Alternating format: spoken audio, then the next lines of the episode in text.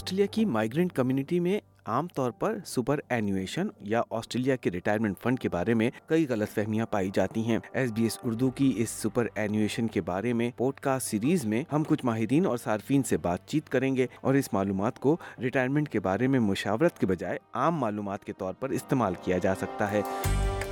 میں ہوں ریحان الوی اور میں لے کر آ رہا ہوں آپ کے لیے سپر اینویشن کے بارے میں پوڈ کاسٹ سیریز اس پوڈ کاسٹ سیریز میں سپر اینویشن کے متعلق عام معلومات پہنچائی جا رہی ہے۔ اپنے حالات کے مطابق انفرادی اور مخصوص مشاورت حاصل کرنے کے لیے کسی فائنینشیل ایڈوائزر یا سپر اینویشن کے ماہر سے مشاورت کیجیے ایس بی ایس اردو کی سپر اینویشن کی پوڈ کاسٹ سیریز کے دوران بہت سے افراد نے آسٹریلیا میں اسلامک یا شریعہ کمپلائنس سپر کے بارے میں معلومات حاصل کرنا چاہی ہے۔ اسلامک سپر اینویشن کیا ہے اور آسٹریلیا میں یہ نظام کس طرح کام کر رہا ہے اس سلسلے میں بات چیت کر رہے ہیں فرقان ایوب۔ میں Crescent Wealth superannuation fund جو آسٹریلیا کا ایک شریعہ کمپلائنٹ اسلامک فنڈ ہے وہاں پہ پورٹ فولیو مینیجر ہوں۔ پہ بہت سے لوگ اس بارے میں معلومات حاصل کرنا چاہتے ہیں کہ کیا اس کا کوئی شرعی کمپلائنس ورژن بھی موجود ہے اور یہ کس طرح کام کرتا ہے؟ ایک جنرل آپ کو یہ بتا سکتا ہوں کہ مائیگرینٹ کمیونٹی کے پاس آپشنز یہاں پہ موجود ہیں اسلامک کمپلائنٹ فنڈس کے۔ اسلامک فنڈ ہے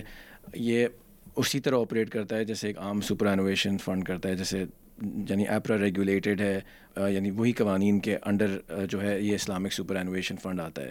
صرف فرق یہ ہوتا ہے کہ جو شریعہ کے قوانین ہیں اس کے مطابق انویسٹمنٹس ہیں یہ مینیج ہوتی ہیں۔ تو اس میں کیسے یقینی بنایا جاتا ہے کہ اسلامک سپر میں سرمایہ کاری شریعت کے مطابق ہو؟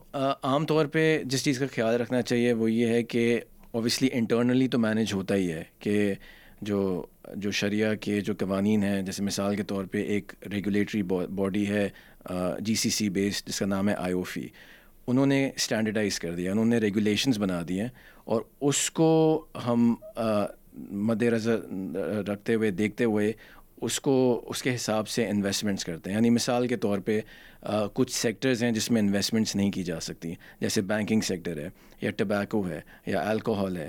اس طرح کی یا گیمبلنگ ہے، کافی گیمبلنگ کے آپشنز ہیں یعنی آسٹریلیا کی اسٹاک ایکسچینج میں ایسے اسٹاکس ہیں۔ ویپنز ایک انڈسٹری ہے جس میں انویسٹمنٹس نہیں کی جا سکتی۔ تو یہ کچھ قوانین ہیں۔ اس کے علاوہ کچھ اور تھوڑے اور ٹیکنیکل قوانین ہیں جس کا خیال رکھنا بھی بہت ضروری ہوتا ہے۔ تو آئی او فی نے اسٹینڈرڈائز کر دیا ہے، جس کو عموماً زیادہ تر دنیا کے جو اسلامک فنڈز ہیں وہ فالو کرنے کی کوشش کرتے ہیں۔ اور اس کے بعد جو فائنل اسٹیپ ہوتا ہے کہ ایک انڈیپینڈنٹ باڈی یعنی انڈیپینڈنٹ شریعہ بورڈ کے ذریعے سے اس کو آڈٹ کیا جائے۔ سال کے اینڈ میں جو ساری انویسٹمنٹس ہیں وہ آڈٹ ہوتی ہیں۔ تو بڑا ضروری ہے کہ شریعہ ایک انڈیپینڈنٹ شریعہ بورڈ ہو جو آڈٹ کرے اور اس کا وہ ایک طریقہ کار ہے جس سے انشور کیا جاتا ہے کہ ایک انڈیپینڈنٹ ویلیڈیشن بھی مل جائے۔ میلبرن کے رہائشی عدنان حفیظ خود ایک اسلامک فنڈ میں اپنا سپر رکھتے ہیں۔ وہ آسٹریلیا آنے کے ابتدائی دنوں میں سپر کے بارے میں اپنے تجربات شیئر کرتے ہوئے بتاتے ہیں۔ میرا نام عدنان حفیظ ہے۔ میں لاسٹ بائیس سال سے آسٹریلیا میلبرن میں رہ رہا ہوں۔ میرا ارادہ ہے کہ میں سیلف مینج سپر فنڈ کی طرف مائگریٹ کر جاؤں۔ آسٹریلیا آنے سے پہلے میں امریکہ میں بھی کام کرتا تھا، جہاں کے پہ سپر فنڈ کی طرح ایک four O one K plan ہوتا تھا۔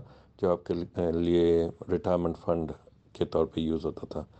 جب آسٹریلیا آیا تو آف کورس میری پہلی جاب جو لگی، انہوں نے مجھے سپر فنڈ کی ڈیٹیل مانگی یا چوائس مانگی، جو کہ مینڈیٹری تھا۔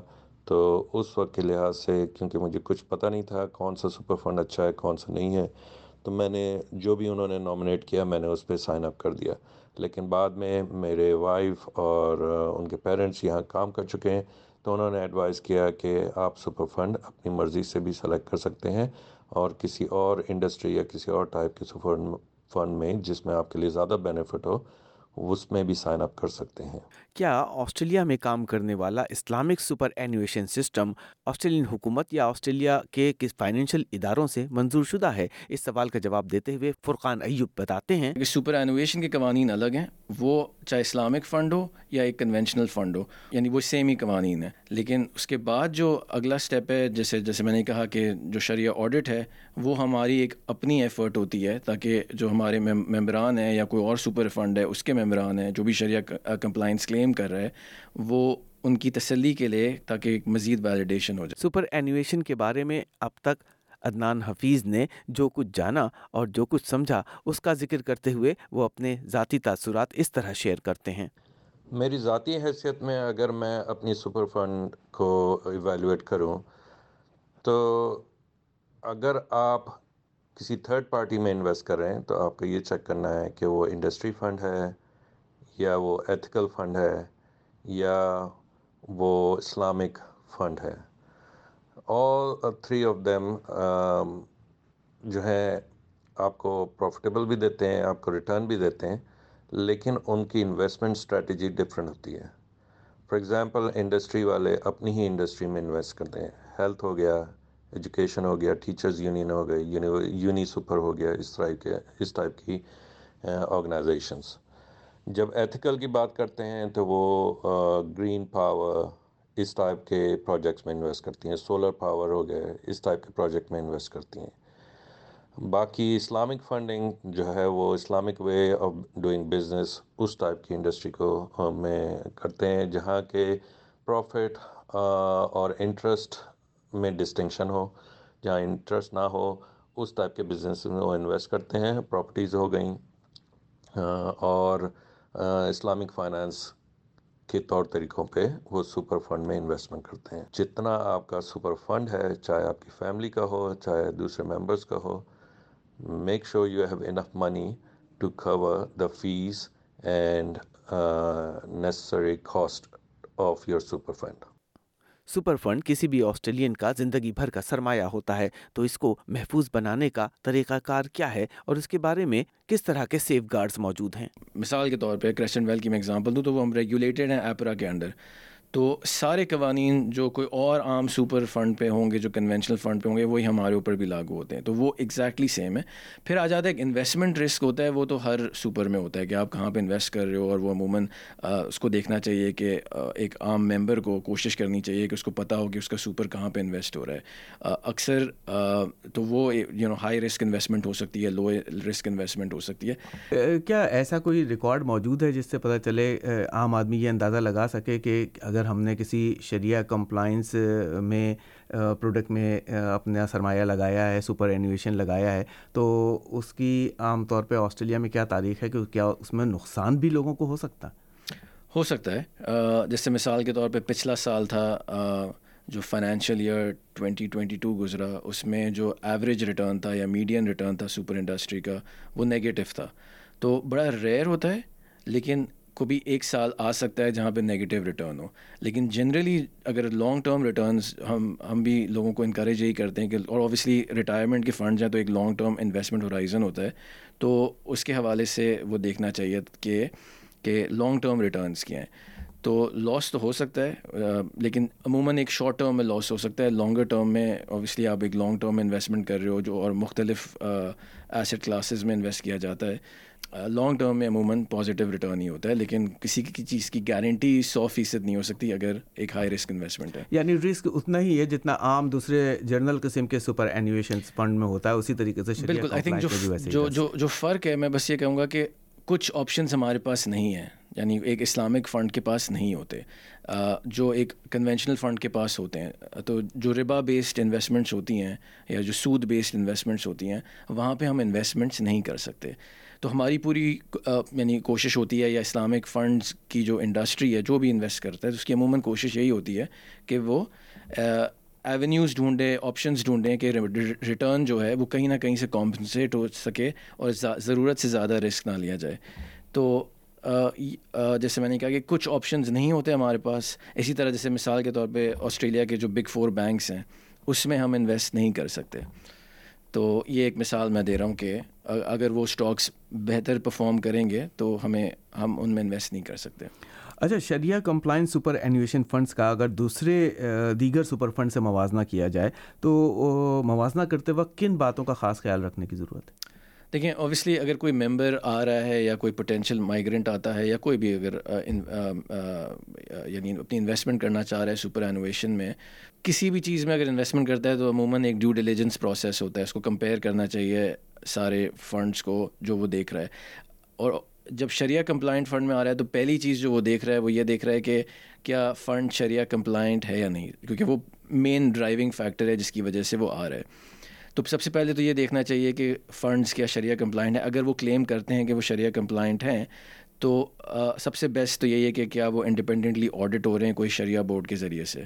تو یہ ایک سب سے بڑا فیکٹر ہے۔ اگر یہ ایک دفعہ انشور ہو گیا کہ بھائی تسلی ہے، کہ بھائی شریعہ کمپلائنٹ ہے، تو اس کے بعد اوبیسلی پرفارمنس ہے۔ تو لانگ ٹرم جو پرفارمنس ریٹرنز ہیں، ان کو دیکھنے چاہیے جو ہسٹوریکل ہے کہ کیا سارے فنڈز ڈسکلوز بھی کریں۔ یہ بھی بڑا اہم ہے کہ جو فنڈز ہیں، وہ اپنی پرفارمنس ڈسکلوز کریں۔ تو پچھلے تین سال یا پانچ سال کی آپ پرفارمنس دیکھیں اور اس کے بعد اور پھر باقی چیزیں جو ہوتی ہیں سروسز وغیرہ، یہ بھی ہے، جس کو دیکھا جا سکتا ہے۔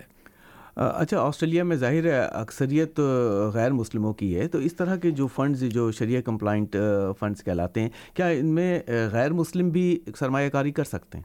ہاں بالکل کوئی ریسٹرکشن نہیں ہے۔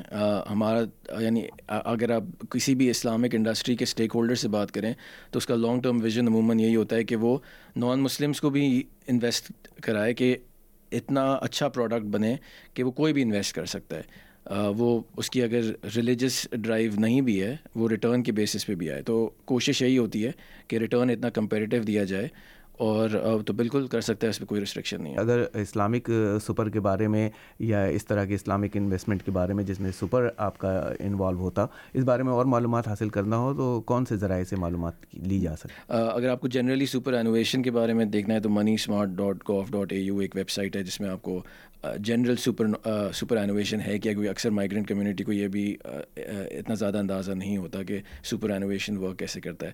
تھوڑا مزید اسلامک فائنینس یا اسلامک اسٹاکس کس طرح فنکشن کرتے ہیں، ان کے قوانین کیا ہیں؟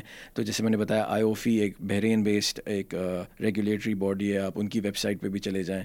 تو یہ کچھ آپشنز ہیں جہاں پہ مزید انفارمیشن آپ حاصل کر سکتے ہیں۔ انشور کریں کہ کیا وہ شریعہ کمپلائنٹ ہے یا نہیں، تو جو تھرڈ پارٹی ویلیڈیشن ہے وہ بڑی کروشل ہے۔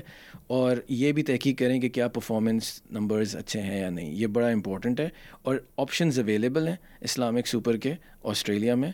تو بلکہ باقی جو اسلامک فائنانس ہے، اس سے زیادہ اسلامک سپر انوویشن جو ہے وہ زیادہ میچور ہو چکی ہے۔ تو بالکل آپشنز موجود ہیں۔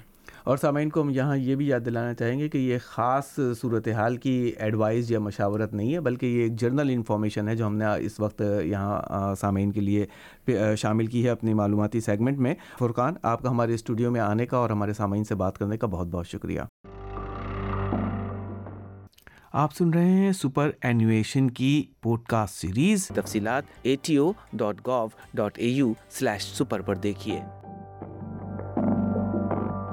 میں ہوں ریحان الوی اور آپ سن رہے ہیں ایس بی ایس اردو کی سپر اینویشن پر podcast series. S B S Urdu کی super innovation podcast series سننے کے لیے مفت mobile app S B S audio download کیجیے جو ایپل اور اینڈرائڈ ڈیوائسیز کے لیے موجود ہے۔ تفصیل جاننے کے لیے S B S dot com dot A U slash Urdu پر جائیے۔